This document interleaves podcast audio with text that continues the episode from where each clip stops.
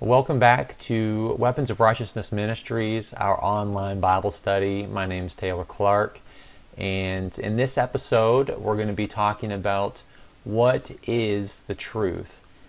I'm doing a series on the truth, and this is part two of that series. In part one I talked about uh, Ephesians chapter six verse fourteen, which is where we're at, where Paul exhorts the believers in the church of Ephesus to stand therefore, having girded your waist, or girded your waist with truth. And I explained how before we can gird our waist with truth, we must know what truth is in order to, to do that. And Paul said that this is the only way that we can stand. We can't stand in the lie. We can't stand In, in circumstances. We can't stand in, in facts, because facts are subject to change. Circumstances are, are, are, are subject to, to change. But the truth of God never changes. And so we must define what the truth is in order to recognize what the lie is, and then we can walk by that truth over the lie. We can walk by that truth over circumstances. We can walk by that truth over facts, and that truth will change the circumstances and the facts in this life. So we're going to move into part two here, talking about what is the truth. God's Word. That's that's the most simplest answer uh, that that I can give you. God's Word is the truth. Whatever He speaks is truth, for He is the God of truth and light. So I'm going to be reading a lot of scripture during this video, because faith comes by hearing, and hearing by the Word of God. So I'm not going to give you my opinion on things. I'm giving you scripture, documented scripture on what God says, what Jesus said about Himself, in order to convey to you that this is the truth. What I'm telling you is the truth. This is the truth that's been revealed to me from Scripture. And so we're going to go to Deuteronomy thirty-two verse four. Deuteronomy thirty-two verse four. And in this verse it says, He is the rock. His work is perfect, for all His ways are justice. A God of truth, and without injustice, righteous and upright is He. A God of truth. So we serve a God not of lies. We don't serve a God of circumstances. We don't serve a God of facts that are subject to change. In fact, the Bible says that God changes not. Why does He not change? Because He is a God of truth. The truth never changes. So don't look to your circumstances and think that God is working in the circumstances that are coming against you. You might see, you might feel symptoms in your body of sickness. You might have the doctor tell you that you have diabetes. You might have the doctor tell you that you have cancer. You might have the doctor tell you that you have these physical ailments within your body. That doctor's not wrong. That doctor is giving you the facts of what actually exists in your body, but that's not the truth.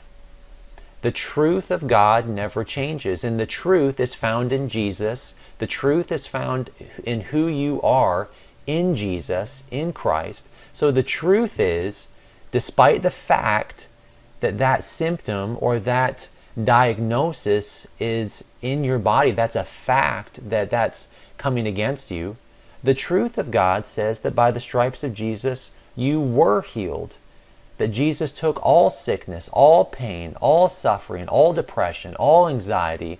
He took everything on the cross, and when He says it is finished, before He gave up His Spirit, He was saying that everything that was broken through the the fall of man and Adam had been restored at that point, that he he became the curse. Galatians three thirteen, if you look that up, it says that Jesus became the curse for us and has redeemed us from the curse. What does redeemed mean? Redeemed means that we've been set free from the curse of the law. And if you want a definition of what the curse of the law was, you look at Deuteronomy twenty-eight in the second uh, two-thirds of that chapter. It lists out the curses of the law, the curses of not walking by God. Now, this is Old Testament, but Jesus came and it says that he fulfilled the law.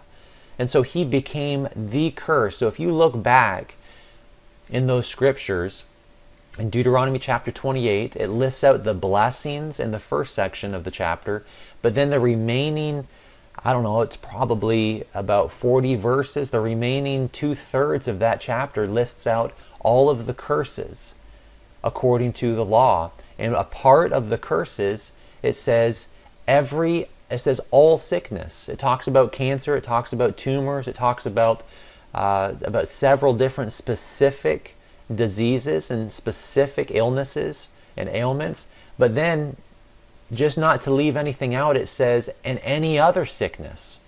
And, and forgive me, I don't know the exact verse of that, but if you read through the second two-thirds or the two-thirds of that, that chapter, it says that it encompasses all sickness. You know, there was no sickness in the Garden of Eden. God did not create sickness. Sickness was birthed out of sin, the sin of Adam and Eve. The wages of sin is death, and that death encompasses every form of death. And so you might have coming against your body these different medical conditions, and the, the doctor is giving you the facts, what is what actually exists, what you can see, taste, hear, smell, and feel according to your flesh. But man, you got to renew your mind to the truth of God's Word, because the truth trumps the facts. The truth, if you re renew your mind to that truth, and that truth comes alive within you, becomes real to you, the Holy Spirit quickens that truth to you, that truth will trump the fact that we see in this physical world. Remember Ephesians chapter six, I believe it's verse twelve, where Paul says, we do not wrestle against flesh and blood. We're not wrestling against cancer and, and depression and anxiety. I mean, you can wrestle with it. You can go take medication and take different things, and it can help some of those things in the natural. But we need to set our eyes on the truth and walk by the truth and trust in the truth and speak the truth over ourselves. And that truth has the power of God attached with it to change facts. And so let's go to Exodus thirty-four, verse six. It says, The Lord, the Lord God, merciful and gracious, long-suffering and abounding in goodness and truth. Truth is abounding within God. God can produce nothing but truth. He can speak nothing but truth. He is truth. I don't know how, how better to explain that. But when, when we're looking at the world, you see many believers walk by sight and not by the truth found in God, in His Word. God gave us His Word to reveal Himself in it, to reveal what truth is. But the sad fact is many believers look at circumstances. They look at, they look at the news, and they take the news as truth. They walk in fear because they are afraid of the lie. Fear is a lie. Fear is a liar. We have not been given a spirit of fear, but of love, power, and a sound mind. That's the truth. We have been filled with the spirit of truth, not the spirit of fear.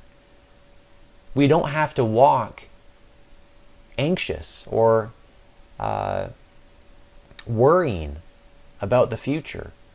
Paul says, in Philippians, I believe it's Philippians four six, be anxious for nothing, but in everything. Not for everything, but in everything. Through prayer and supplication with thanksgiving. We don't thank God for everything, but we thank God in everything. Letting our requests be made known to the Lord.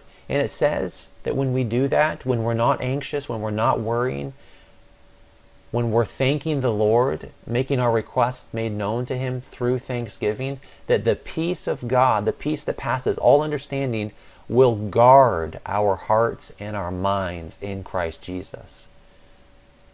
We don't have to be anxious about the future. We don't have to be anxious about the unknowns. We don't have to give in to depression. We don't have to give in to fleshly anger. We don't have to give in to, to temptation. We don't have to yield to our flesh. If you're walking by the truth, you will not fulfill the lusts of the flesh.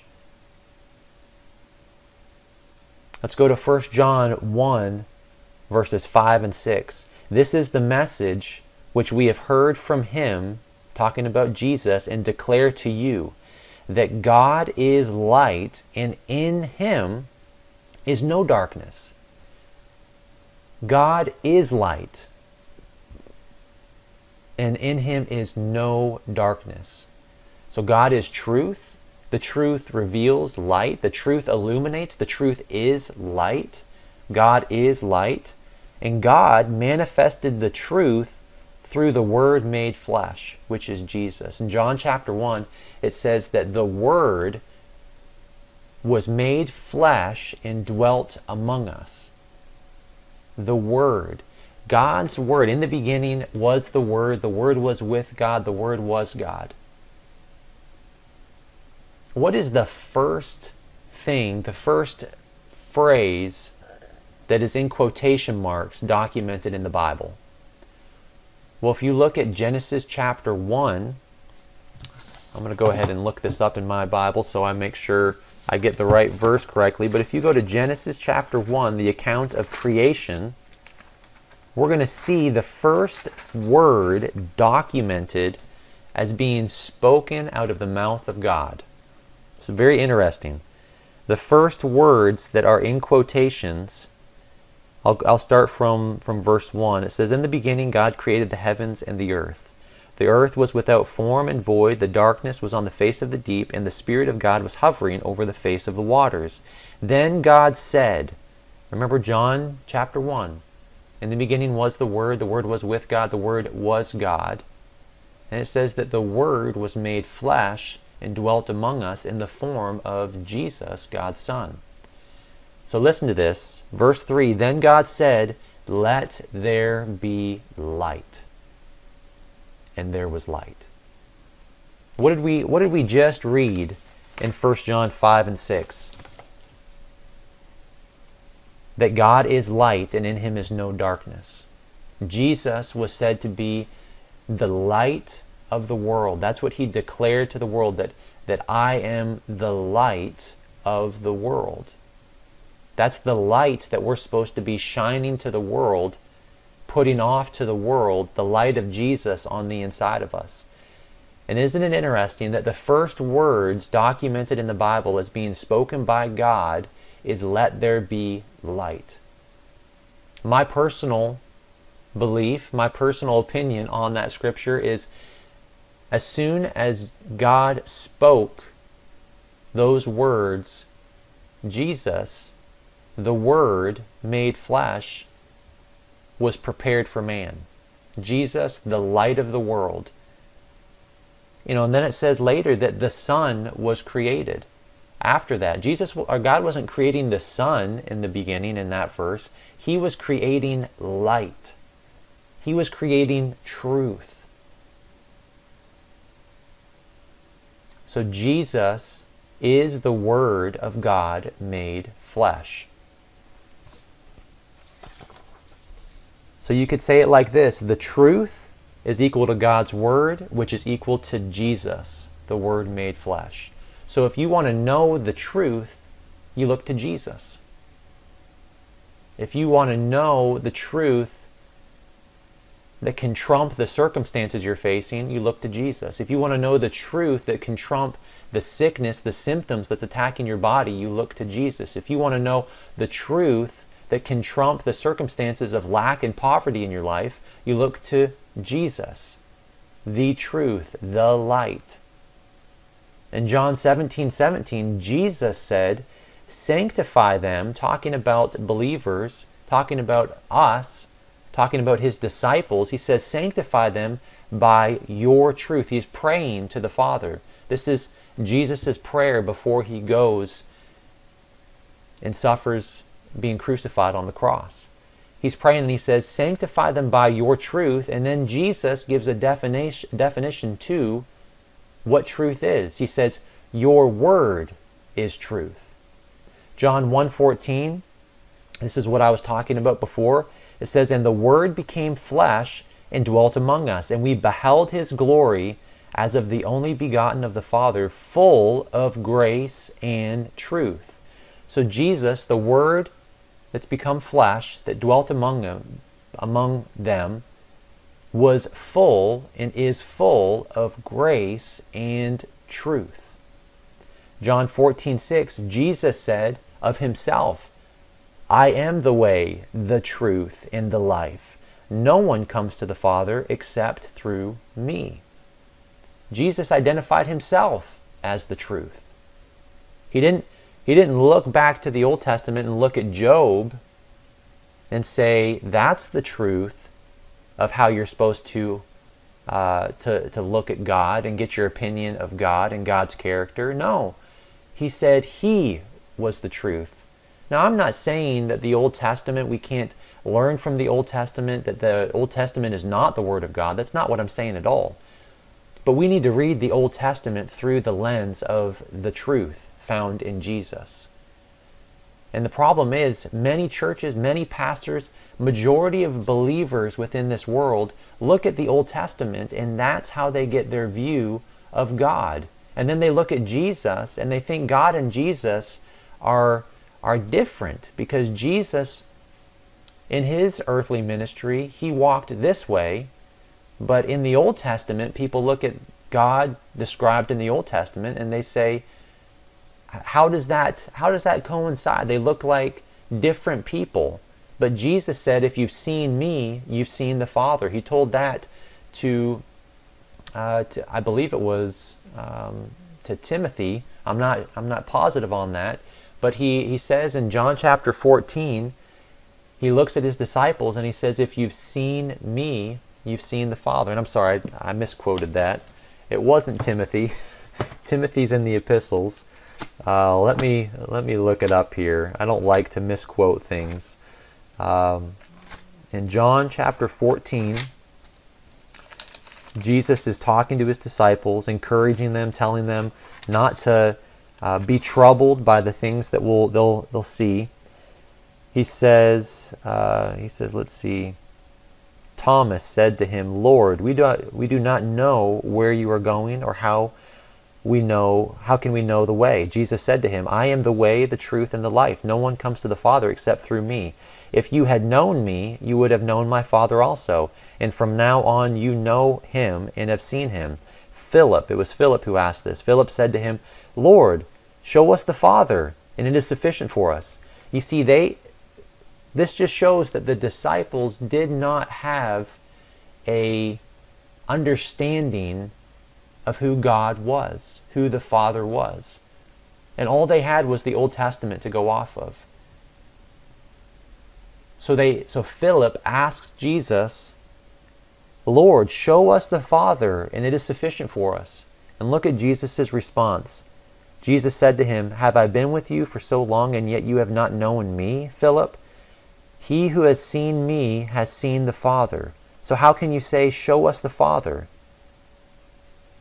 Jesus said, if you, if you look at me, I am the truth.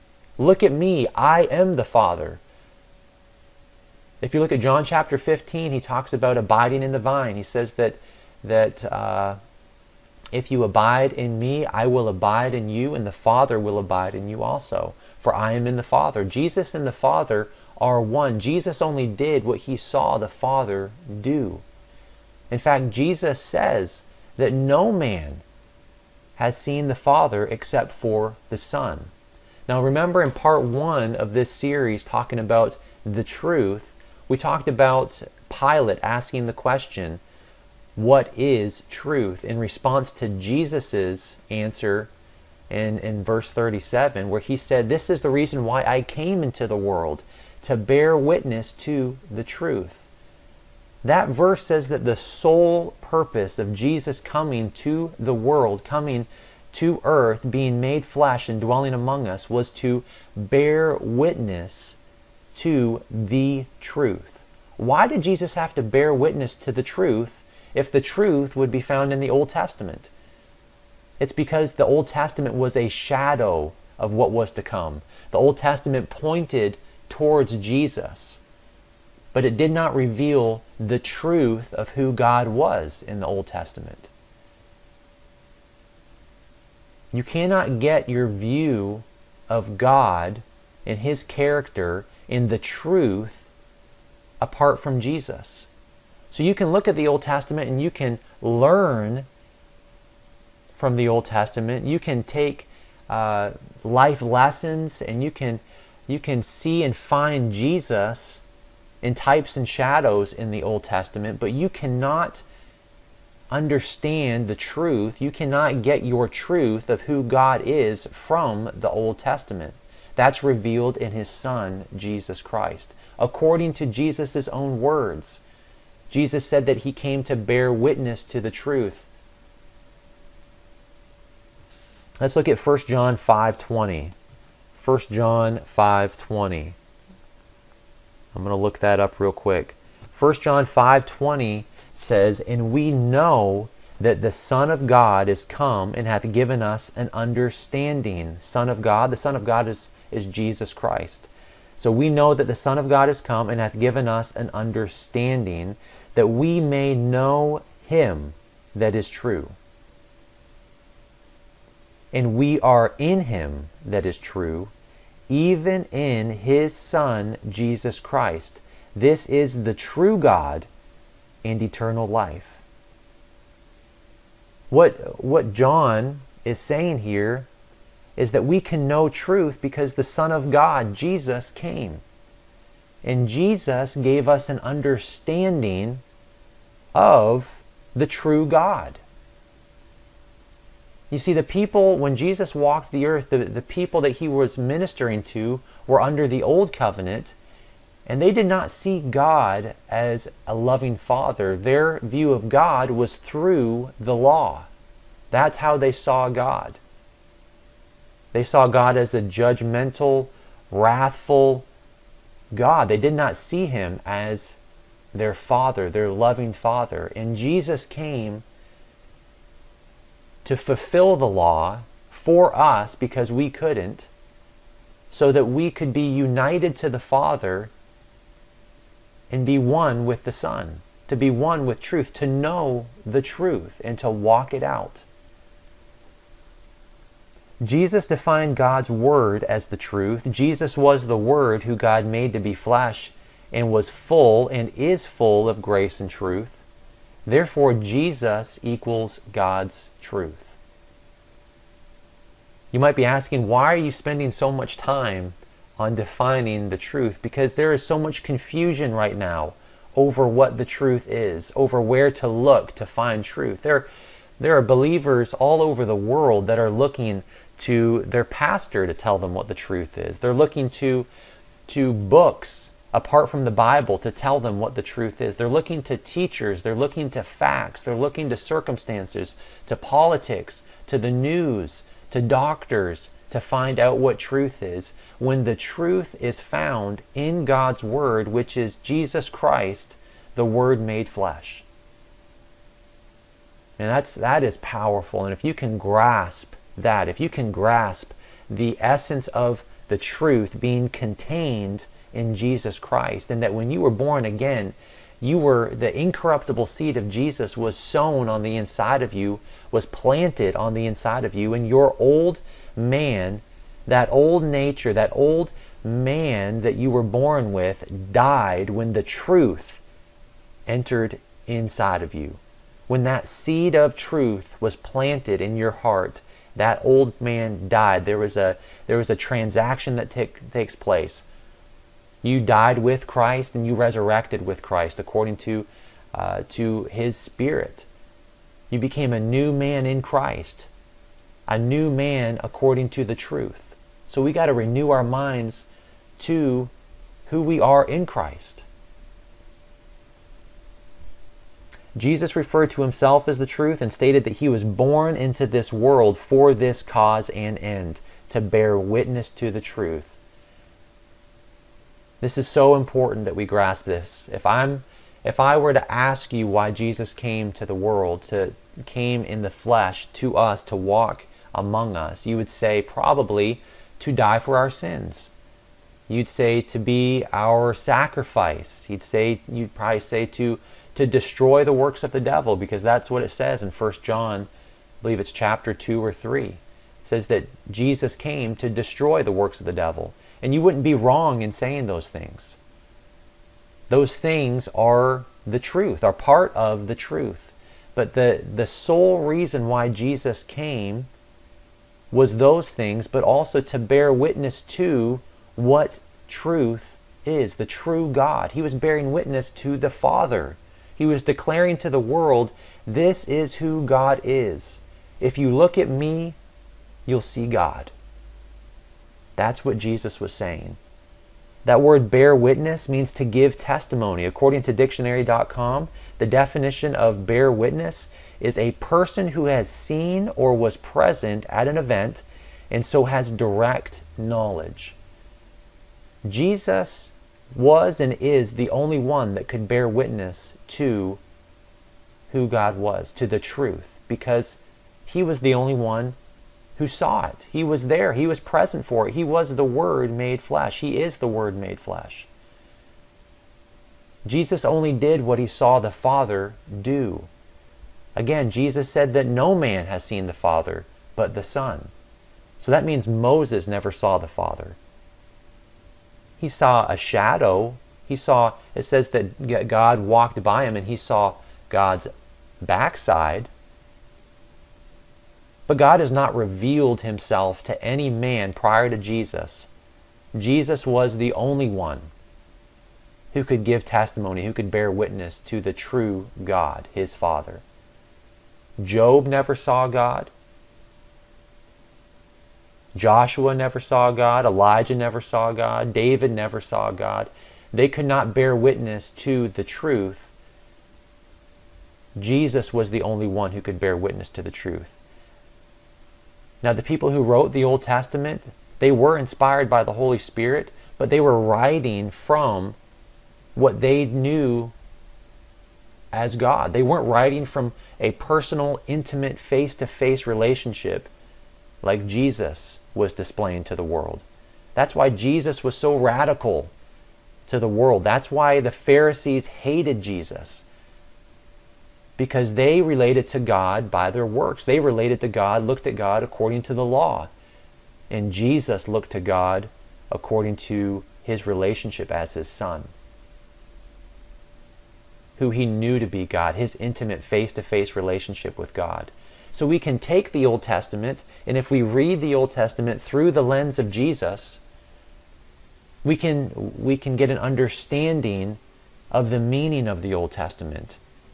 And we can learn things and we can grow, but we do not figure out and base our definition of God and who he is based on the Old Testament and the experiences that people had in the Old Testament. We base the truth of God through looking at Jesus, through Jesus. And I'm sure many of you out there that are, that are listening to this are probably... Uh, might get angry at that statement. I'm not saying the Old Testament is not the truth. It's God's Word. It's, it's Holy Spirit inspired, but the writers of the Old Testament were writing without the knowledge of Jesus Christ, without seeing God in the flesh. He, Jesus is the God-man, God's Word made flesh. And so we got to read the Old Testament now as New Testament believers through the lens of Jesus Christ.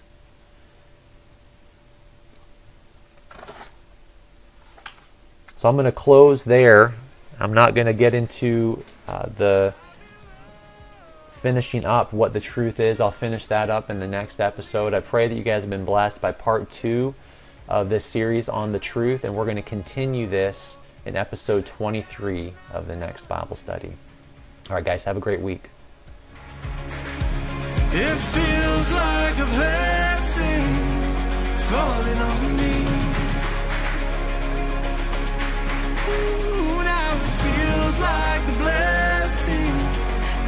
calling on me.